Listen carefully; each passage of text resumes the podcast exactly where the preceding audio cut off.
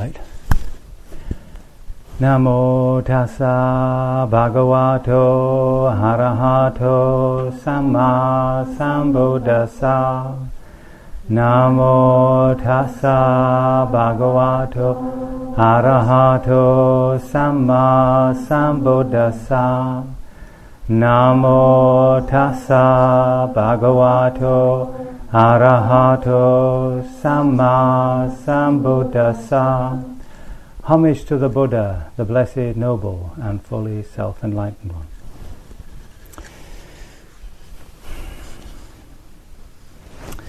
So we've um, either refreshed our understanding or been introduced to a particular practice, particular methodology to uh, investigate our situation. We've um, that's the vipassana we've um, gone into the um, characteristics, which is the what it is we're trying to actually see more clearly. Uh, from the Buddha's point of view, remember it's the way we're looking which is at fault. We're not seeing things, as, as he would put it, as they really are.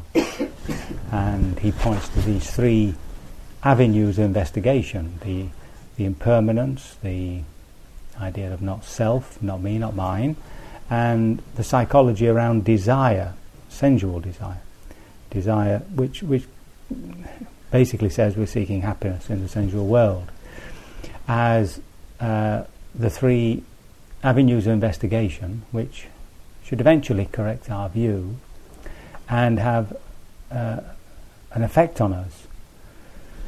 Um, in the Eightfold Path, the effect is meant to be systemic, and we'll come to that this evening.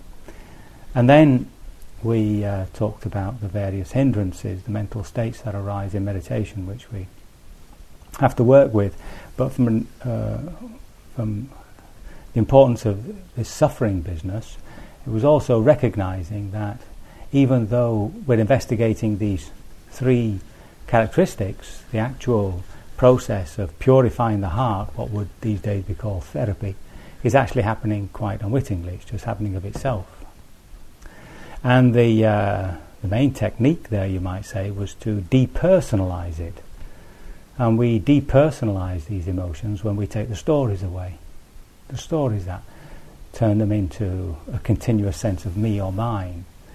When we just bury our attention into just the feeling just the feeling sense of an emotion, the sense, the sensational sense of an emotion, then it becomes a very different sort of experience.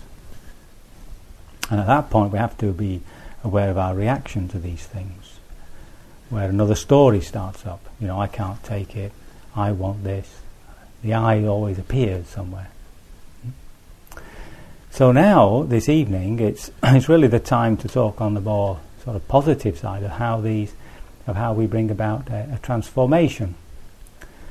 Um, if we stay just there, you know, there's an, there might be an understanding. Well, you just end up, you know, without greed or without hatred, and it's a sort of um, flat state, sort of nondescript state of, of not of not being anything. But uh, according again to the Buddha's understanding, what happens is uh, almost a, a, natural transformation of those particular attitudes into their opposites. In the Zen tradition, they'll tell you that um, uh, compassion arises naturally with wisdom. And uh, there was one teacher in London, she died recently, um, oh, name's just slipped my mind, who wouldn't do any loving kindness practice, it was a waste of time. because from her point of view, uh, with wisdom, compassion arises naturally. And in a sense, that's what, what you might say happened to the Buddha himself, because his um, great intention was to, you know, seek some sort of answer to his uh, his own problems, um, even at that most sort of existential level, the, the angst of the question of why am I here in the first place, you know, and who am I in the context of the cosmos and all that. And uh, having answered all those questions, and understanding what he'd come to realize, uh, like na- quite naturally, you know, the the desire to pass on this information to other human beings just arose naturally. Hmm? There was a doubt. There seemed a, a doubt arose in his mind at the time as to whether anybody would actually understand it. So subtle had been his experience. And um, as it's put in, in the mythology, the great Brahma Sahampati came down and said to him that there were people with only a little dust in their eyes. So that's when he, he started off on his teaching journey. So, um, how, how are we already generating in our practice, in the actual sitting, and what the work we've been doing this weekend, uh, the foundations for this transformation? Yeah? So, when we talk about transformation, we're just talking about these this this energy that we experience within ourselves that we call emotions and mental thoughts. How do we, you know, move them over to to the opposite of what of the of the the more negative states that we experience? You know, how does uh, how does hatred transmute into love and cruelty into compassion?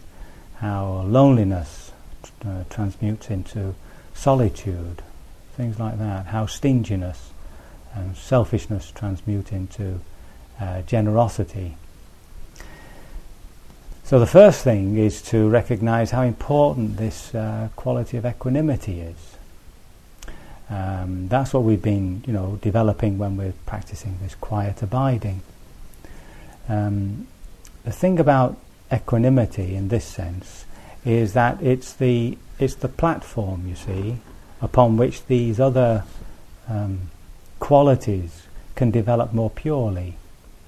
It seems to balance them out. It seems to give them um, a, a pure basis to arise from. And that's really the importance of this quality of equanimity. What is that quality? See, from the from the mind's point of view, it's coming from a position of don't know or not sure. So we're open, yeah. We're actually open. We're ready to receive some information. And from the heart's point of view, it's not, it's not coming from a prejudicial situation. It's not being discoloured by whether you like somebody or don't like somebody. It's an open-heartedness and an open-mindedness. That's the, that's the qualities of this, um, of this uh, upekkha, equanimity. And uh, you'll see that some writers, like uh, Nyanaponika in his book on Vision of the Dharma, uh, quite clearly states that this is the greatest of all virtues. Because of that, because it, it sustains the balance of the others, you see. So when it comes to something like um, the the other three other three illimitables, so they there, there, are four qualities that are called illimitables: love, compassion, joy, and this equanimity and they're limitables in the sense that uh, there's no there's no end to which you can develop them. It's an indefinite development. Yeah? We can't say e- infinite or eternal, but we can definitely say indefinite. and because there are innumerable numbers of beings in the world, uh, then there doesn't seem to be an end to, to, to the amount of beings that you can offer your goodwill towards. So these uh, these three limitables uh, starting with this idea of love, you see, metta. So after this, when we do, after the walking period, we'll do an extended practice of metta. And um, those are all the qualities that you would expect of a, of a good friend.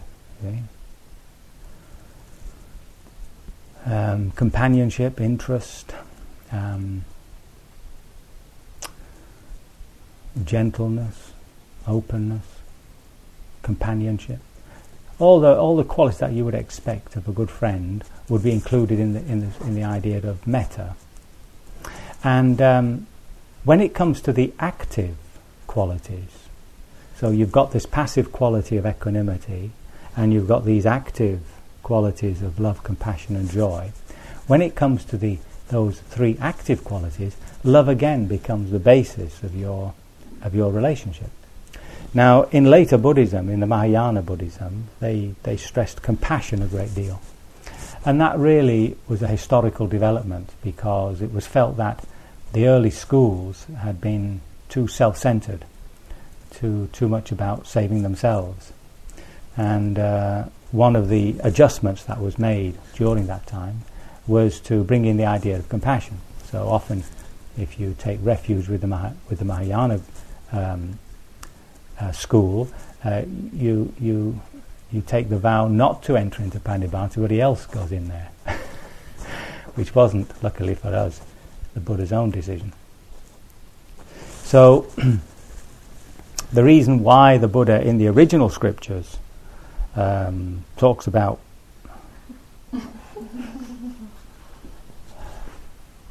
give the spider a respite. Probably drop to his death. it's the great thing about spiders, they hang on.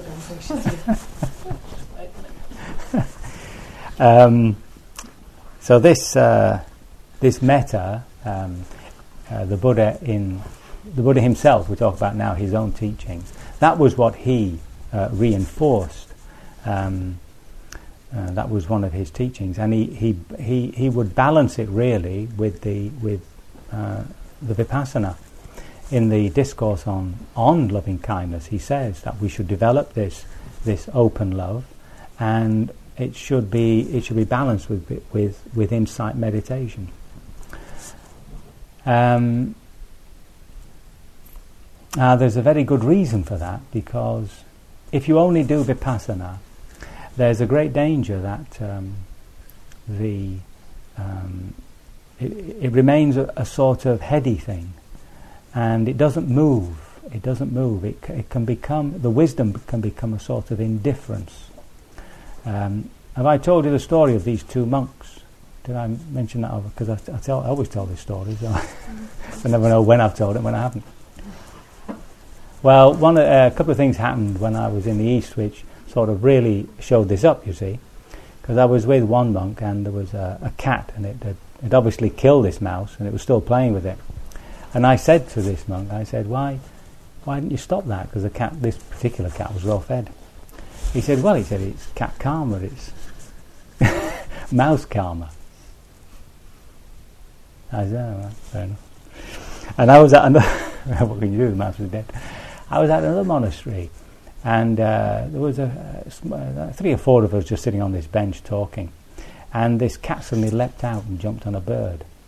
And one of the monks, who was fairly elderly, shot up like lightning, you know, got hold of this cat, gave one hell of a belt, and then saved this uh, bird, but unfortunately the lungs were punctured, it had died.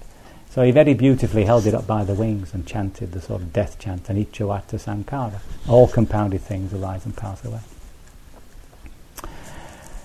So what was the I mean, what was the difference between you know the first monk and the cat karma business and the and the second monk and his jumping up in an attempt to save the bird? You see, and the difference was that the second monk realized that his consciousness was also part of their awareness, part of their karma.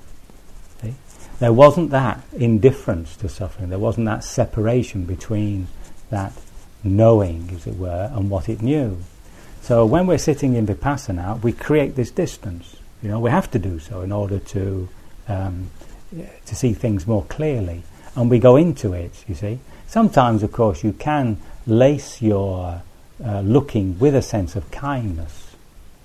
I haven't mentioned that over the weekend, but you might find that also softens things. So like when you're investigating, say, feelings of depression, you can still investigate them, but you can bring a sense of kindness to your investigation. And that has a quite a softening effect. So here we have, uh, you see, two incidents where the one, you know, was practicing, or at least had understood that um, there was no, no connection to be made. And the other one found an immediate connection with, with the suffering of the bird, you see. I remember a, a woman came to, uh, was to, uh, you know, came to see me and said that, or in one of the interviews, and said that her partner found her cold and unresponsive when after she'd meditated. So I said to her, "Well, don't you do any metta after you meditate?" She said, "No." I said, "What well, you got to do? You got to do metta. you got to, you got, and you've got to bring your uh, partner to mind, and, and often a bit of metta, you see." And um, well, that, that cleared that one up. See, so you have to reconnect, you see, you have to reconnect with the world. And uh, once you once we've developed that reconnection, it's a it's a specific quality. Metta is a specific quality of having the same relationship with everybody. In fact, with all beings, a friendliness with all beings. You see, so that means it goes beyond this like and dislike, and that's where the attachment is. The attachment isn't in the friendliness. The attachment is in just this personality thing of like and dislike. Now, I'm not so sure we can ever get over that. It's just knowing that it's there.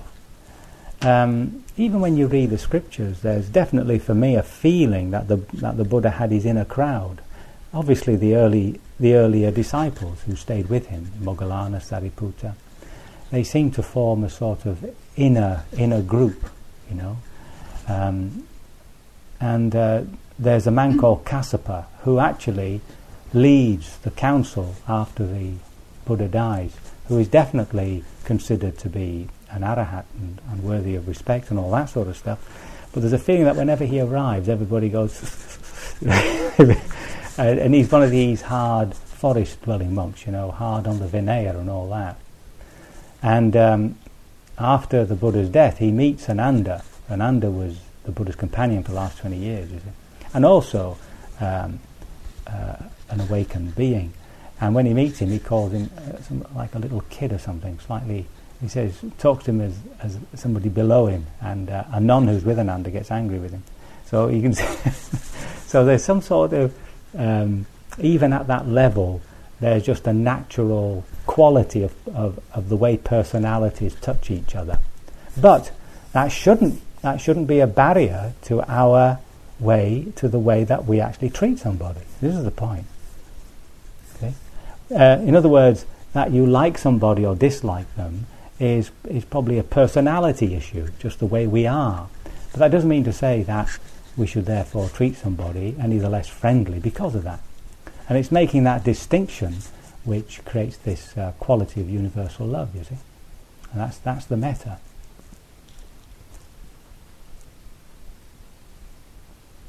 Now, the reason why I say that metta is the basic uh, relationship that we have uh, with each other, with all beings, is because you can see that once you're a friend to somebody, the other two illimitables arise quite naturally.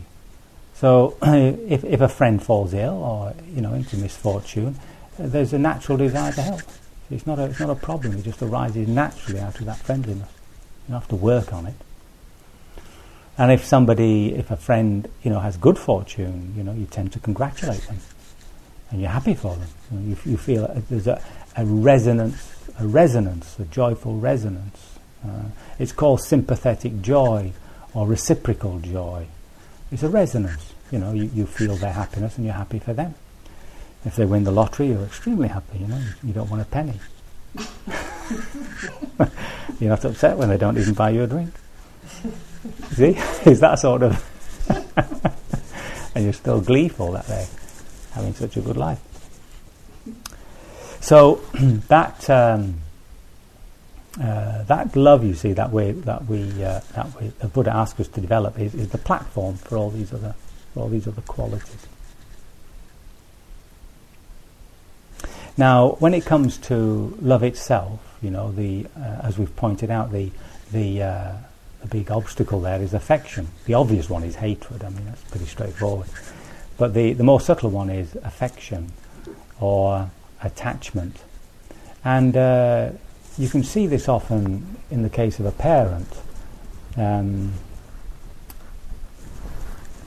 you know, like if, um, if, if their little child comes home with a black eye, you know, it's the end of the world, you know. But if it's a cheeky kid from down the street, it's well, it deserves it. like, there's that there's that sort of um, attachment which sort of creates a speciality around the person whom you have uh, whom you have that relationship with. Now, as I say, you can't do you can't do anything about that. It's just like when we open up to ourselves and we find these various states. It's a case of making ourselves aware of that, you see, and making sure that we're making decisions, intentions that go the other way. Now, one of the things this weekend um, was really trying to catch these intentions a bit. because remember it's at the point of intention that we have this ability to choose and we can see the quality of that intention.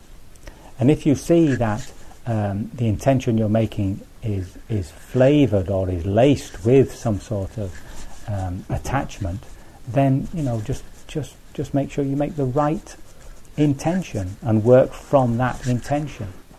So it's just like with food, you see.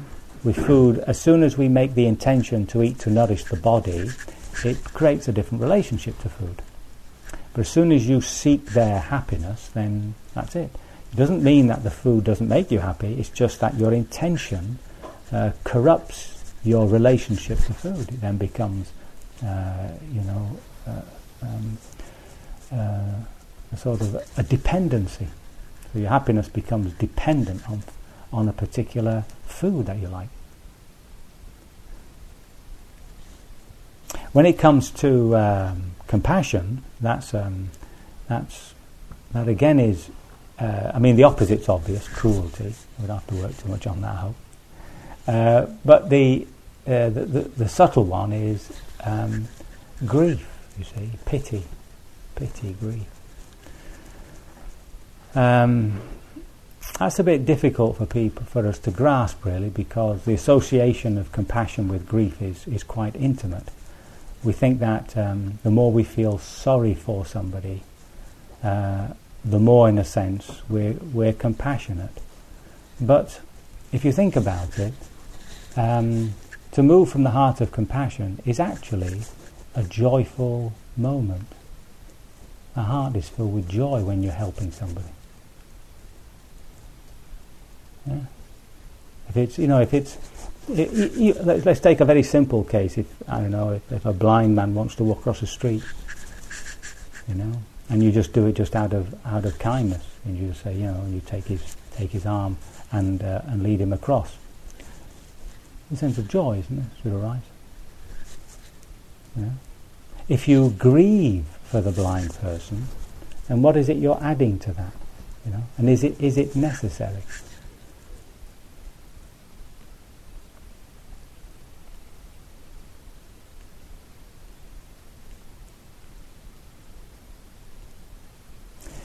Take, uh, sometimes it's easier to understand that when you actually think about yourself. Supposing you were, so we say, um, struck down or something, and everybody around you started weeping and wailing. I mean, would that help you?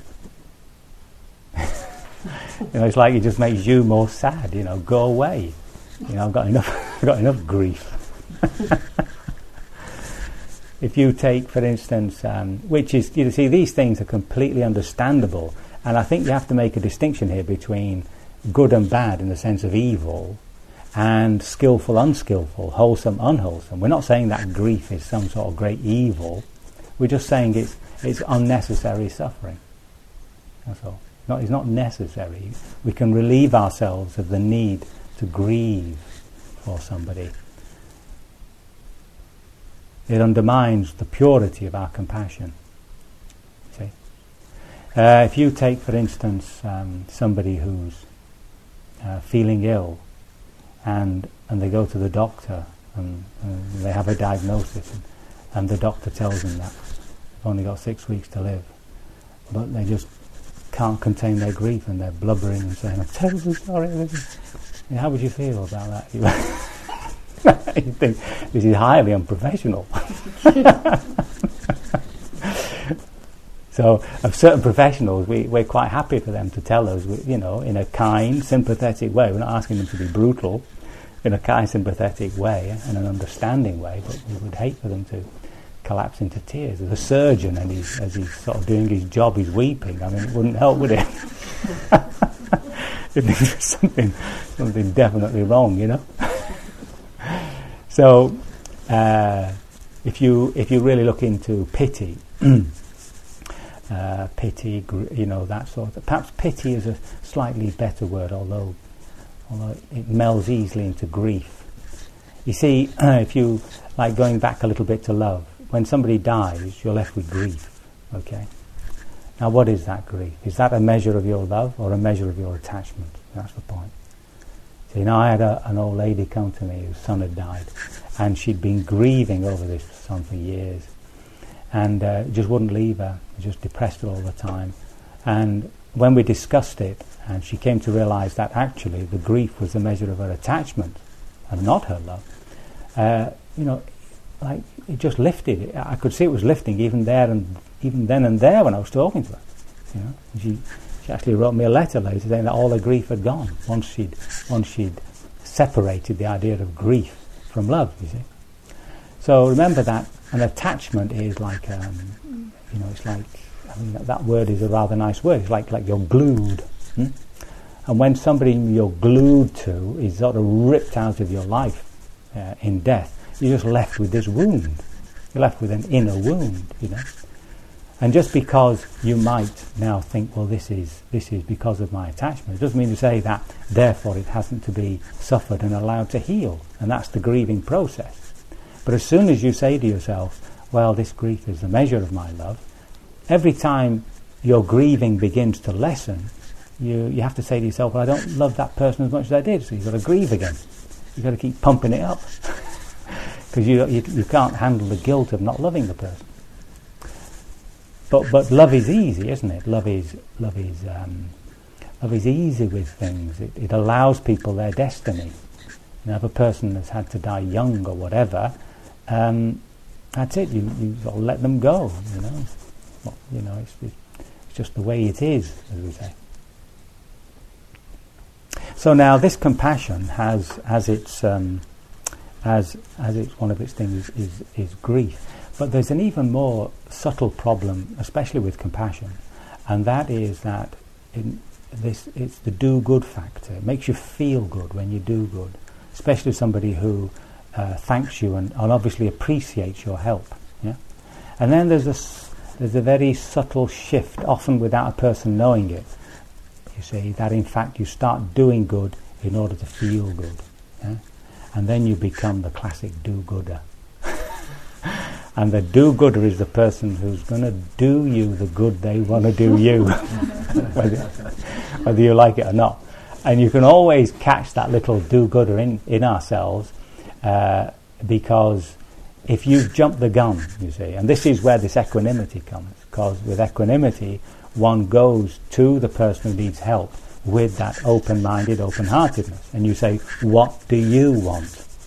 See? And then when they tell you what they want, then you can say to yourself, well, can I do it or can't I do it? It's a very simple choice. If you can, then you help. If you can't, you can't.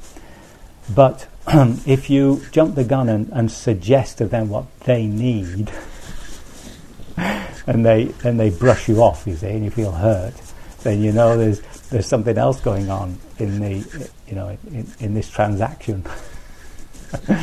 so uh, you know it's, it's pretty good. You have to be you have to be careful of that one. The other thing about compassion that I think people feel these days is uh, a feeling of impotency, a feeling of not being able to do what they know has to be done.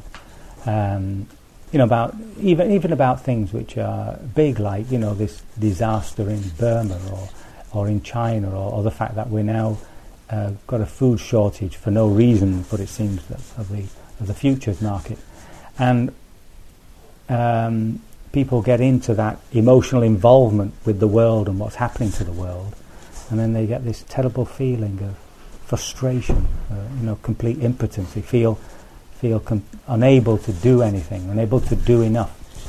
And, and that really is, is not, again, a pure compassion. That's not coming from equanimity, see, that's coming again from pride. And pride here doesn't know the limits of power and influence. So when we do something, yeah, that what it is within our power. You have a ring of power around you, right? What you can actually do. And then there's another outer ring of influence, what you can get other people to do. And then beyond that, that's it. That's, that's the end of what you can do and can get others to do. And it's, it's just being able to accept that and being equanimous with it, that one has done what one can do. I went, um, I went on a retreat once, um, there were um, four different traditions. No, no, There was a Chan teacher. Uh, there was me doing the old Vipassana. There was uh, an Orthodox uh, monk, and there was, would you believe it, the Archbishop of Canterbury himself. and we were supposed to be sharing these um, these uh, teachings. And um, on the koan, he gave us all these koans to do, you see, and some of them, of course, just don't make sense to me at all. But the, the, the last few at the end were very modern koans, and one of them was, which really struck me, you see, it said, What can you do when you've done everything you can do? See, what can you do when you've done everything you can do? And it's that, it's that, it's that point where we think we can always do more than we can. Yeah? And that's where the frustration comes. That's where the, the sense of impotency can come, you see. So we also have to be careful of that. We have to be sort of realistic about what our, what our role is in any given situation. You know, even, even when it comes to, say, giving to charities, you know, they, they're constantly coming through the door, these, you know, and it, and it always, uh, it always says 50p, you know, or, you know, 50 cents, and you think, well, but by the end, by the end of you giving you 50 cents to all these charities, you end up being a pauper. So it's a case of sort of recognizing that, well, this is what I can do, this is what I can get other people to do, and then you just rest in that. And that's the quality of equanimity, you see. That's the quality of equanimity. Uh, sympathetic joy. I mean, that's a that's a lovely uh, quality, isn't it? To be able to rejoice in other people's good fortune, and it undermines, you know, the sort of um, obvious thing, which is envy, isn't it, and jealousy. And uh, those are two things that we don't like to see in ourselves. Envy is not so bad. You can sort of say to somebody, "I, I envy, you know, your your lifestyle or something." But jealousy is one of these uh, traits within us which uh, you know we don't we don't particularly like to see because when we're jealous we're actually saying to myself well I'm not better this person's better than me. So it's it's often a very um, subconscious thing which comes out in all sorts of ways. Um, and in our meditation uh, you know if it comes up in meditation very quickly sort of you know, really catch it and get the feel of it. It's not a not a pleasant mental state at all. Um, uh, you know, there, there, would have been a time when I when I would have gone around saying, "Well, I'm not jealous of anybody," you know. But I remember um, this is a, a, little while back. I um, there was I, I, used to try to write plays at one point. and uh, by this time I was beginning to recognise that um, I wasn't quite going to make Shakespearean, uh, you know, standards. So, but there was this young fella who got a play on, you see, and uh, it was one of the few times I really caught my my jealousy. And it was a really sort of nasty moment. I thought, oh my God, and it, it, really is a, a, sort of a nasty, a nasty sort of emotion. But it's a very um, it really undermines joy. You see, this is the this is the problem with all these negative things. They kill your own joy. Yeah, you can't be joyful and jealous and envious at the same time. You know, this is one of the one of the problems.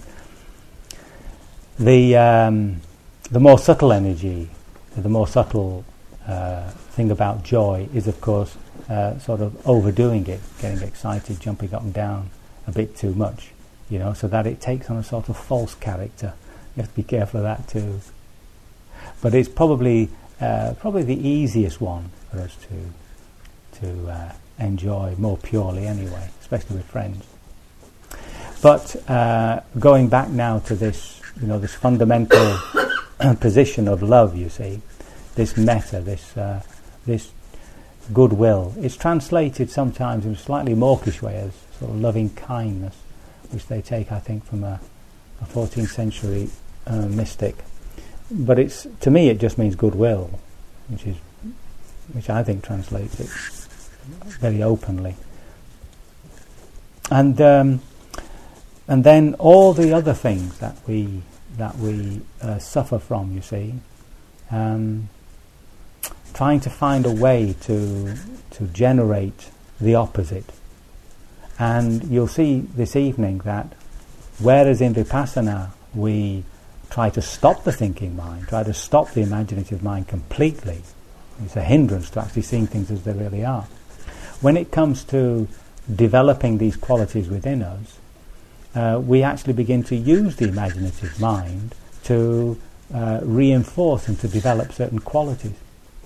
So when we practice the metta, as we did a little bit last night, you bring people to mind, you see, and you, you offer them your goodwill, your blessings.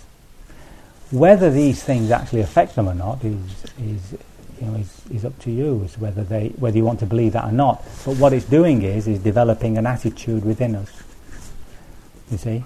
And it's, uh, as we widen that scope out to include all beings, we're just slowly developing an attitude of goodwill to all beings. And we're using these very faculties that in, in Vipassana become hindrance. See? And it's the same with, with the compassion and the joy.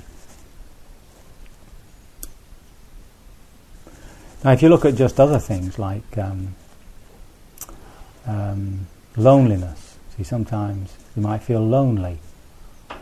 Well, what, what, do you, what do people do when they feel lonely? Eh? And normally, you know, you'd ring up a friend and say, "I'm so, you know, I'm lonely tonight." Say, well, yeah, I'm lonely too. Two lonely people watching a film or something, like, and it's that sense of now, it, it, to feel the loneliness, to feel the, the loneliness side of what is it? What is it? What is the feeling of it? So this is how you begin. You see, just like in your meditation, you begin by sinking into that to the feel of loneliness, hmm?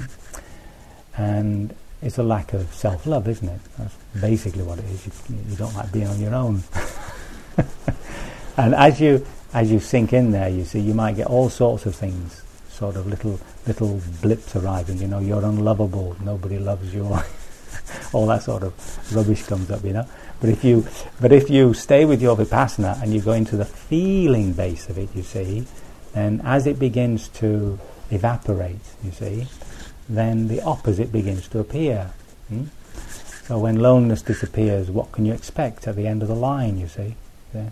So it's solitude, isn't it? And solitude is being perfectly at peace and at one with yourself. Yeah? So to develop that, you know, you have to, um, uh, you know, give blessings to yourself. You have to start turning this metta and this compassion towards yourself. And that's how you begin to undermine uh, these feelings of depression, loneliness, uh, you know, lack of self-esteem. So you actually you don't get caught up in the, the usual fantasies and the thinking around those negative feelings. You do your vipassana. Anyway, you could be on a bus, you could be standing under a tree, doesn't matter. And you just sink into that feeling. And then as it begins to loosen up, you don't have to wait for it to completely end, best if you can, but not necessary, then you start offering yourself these blessings. Okay? And in that way, you're developing another conditioning. Okay? Remember, a lot of our opinions about ourselves we've picked up from other people. You know, it's when teachers have told us we're stupid, or, or our parents have told us, you know, they'd rather keep a rat. Things like that. And we sort of we sort of picked this up from people and, and ingested it, and it's become part of our own mentality. And it's a case of not you don't get into blaming them, by the way. You just you just uh, that's just uh, something that naturally happens to us as children, and it's just recognizing that, you know. But again, always not to get caught up in the in these, you know, in, in the fantasies, in the way we talk to to ourselves. Um, so that that gives you some sort of hints as to how we can, you know, generate um, uh, the positive side. There are many other other qualities, and the final one I'd like to sort of mention is the one that see, the Buddha always began his talks with. Whenever he talked to lay people, whenever he introduced himself as a teacher and what his teaching was about, uh, he always talked first of all about generosity and then the, the nature of um, good conduct, wholesome ethical conduct. Then he would talk about the heavens and, and future life births and all that. And then when he felt that the audience was malleable, ready for the thing, he'd smack them with the old dukkha. The Four Noble Truths. There is suffering, there's an interview. But he sort of uh, softened them up first with a couple of with a couple of nice things. And uh, generosity is, um, you might say, a very, uh, from the Buddhist point of view, really sort of important uh, quality to develop. And um, there's, there's, when you're generous, it's, it's, an act of love, yeah? It's an act of compassion. You're, you're giving something for the benefit of somebody else. But in doing so, you have to give something up. You either have to give up some of your wealth or some of your time. And to do that means an act of renunciation. And when that renunciation, uh, every time we every time we give an act of renunciation, we actually are cutting into the solidity of the self. Okay? So whereas somebody might say, "Can you come and help me?" and you want to you want to watch your favourite program on TV, you have to you have to give that up, and that's that's the attachment to this program. Okay? Where every, every time you make an offering of your wealth, um, you're giving up something which you could have bought for yourself, which you could have enjoyed for yourself. And every time you do that, especially in an act of generosity, which, which shall we say, just tweaks a bit, you don't have to really suffer, but where, where, where you know you, you're actually giving something up, then that's undercutting this, this attachment to uh, this idea of us, you know, to to the to the concreteness of a self, just being able to let go of something for the benefit of the other.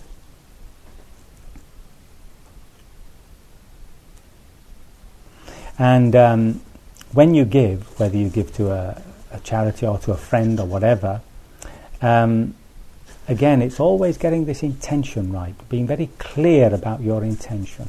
Yeah? So that at the point of saying yes, or at the point of giving something, uh, you, your intention is very clear that you're giving this for the benefit of the other and you do not want any return. It's a complete letting go of the gift, whatever it might be. Hmm? Yeah? So if, if your friend says, you know, can you come and help me do a bit of decoration? You see? When you ask them, could they come do a bit of decoration? They say no, that's fine. There's no pain, no, no sorrow. You've completely forgotten, in fact, that you've helped them do their decoration. Is that sort of, is that sort of, of giving? Now, if you've got to put that clearly in your mind, just like food, you see, you say to yourself, "This is just to nourish the body." See, you get the, and then you do the act, or you give your, you give your uh, your donation or whatever. Now, as soon as you've done that, of course, you're bound to get these little comments. You are such a generous person. You really are. You're really wonderful. It's Amazing how wonderful you are. or too much. Take a bit back. You, give, you know, you can't spend a whole day doing it. It's like, see? But you know them, you see. You say, ah, that's old Mara. You see, you've caught it. There, you've beaten old Mara there. You see, and very slowly those uh, those voices, those little negative conditionings, uh, they sort of die away, and this more spontaneous. Um, action comes. And that's what we want, isn't it? We want to live spontaneously, not by way of just some reaction, uh, some old habit, you see. And that's what the qualities give us. They give us this feeling of, of, uh, of spontaneity in our lives, where joy, where joy just arises naturally out of any action that we do. See? And that's one of the gifts of, um, of developing these particular qualities.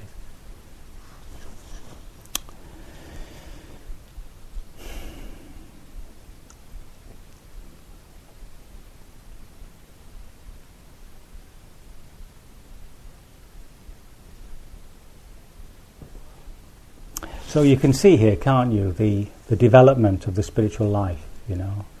The, the vipassana, the right understanding, getting things right, turning it into intentions. See, there's the Eightfold Path, right intention, right attitude, turning them into clear intentions, clear intentions, yeah. And then the way we speak, the way we act, even our livelihood. See. So how do we how do we turn our livelihood and what we actually do uh, within society, how do we turn that into a spiritual practice? and again, it's turning it into a service. See? Again, it's that generosity, it's the offering.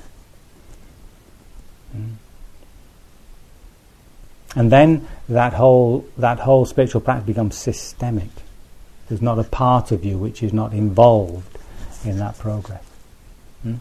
If you stop at any point, there'll be a block. There'll be something, something won't pass, something won't happen for you. Just has to be like that. And the last three of the Eightfold Path, the right uh, effort, and the right mindfulness, and the right concentration, um, those follow us wherever we go. See? That's this business of just being in the, in the moment, relaxing into the present moment, wide awake. See? That's your default position. And you can do that all the time. You, you don't have to do it just when you're on retreat. Anytime during the day, when there's a break, when you're not doing something, you remind yourself just to fall into that, into that state. Doesn't matter how long, could be a second, could be just a second. Mm? And always in that state, you can see the next intention. So that's the that's the, the importance of it. When you're in a rush, when you're always moving, you can't. You get grasped. You get grasped by old old conditionings. But if you can keep if you can keep collapsing everything, you see, into this state of just being here, you see the next intention. And it gives you that sense of control, you see, of your life. That you're actually guiding yourself. You're actually moving the way you want to move. So I can only hope that my words have been of some assistance. May you be liberated sooner rather than later.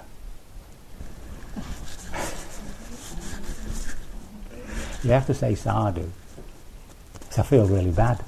You see, there, were t- there, were, there were talks that the Buddha gave where the monks did not respond.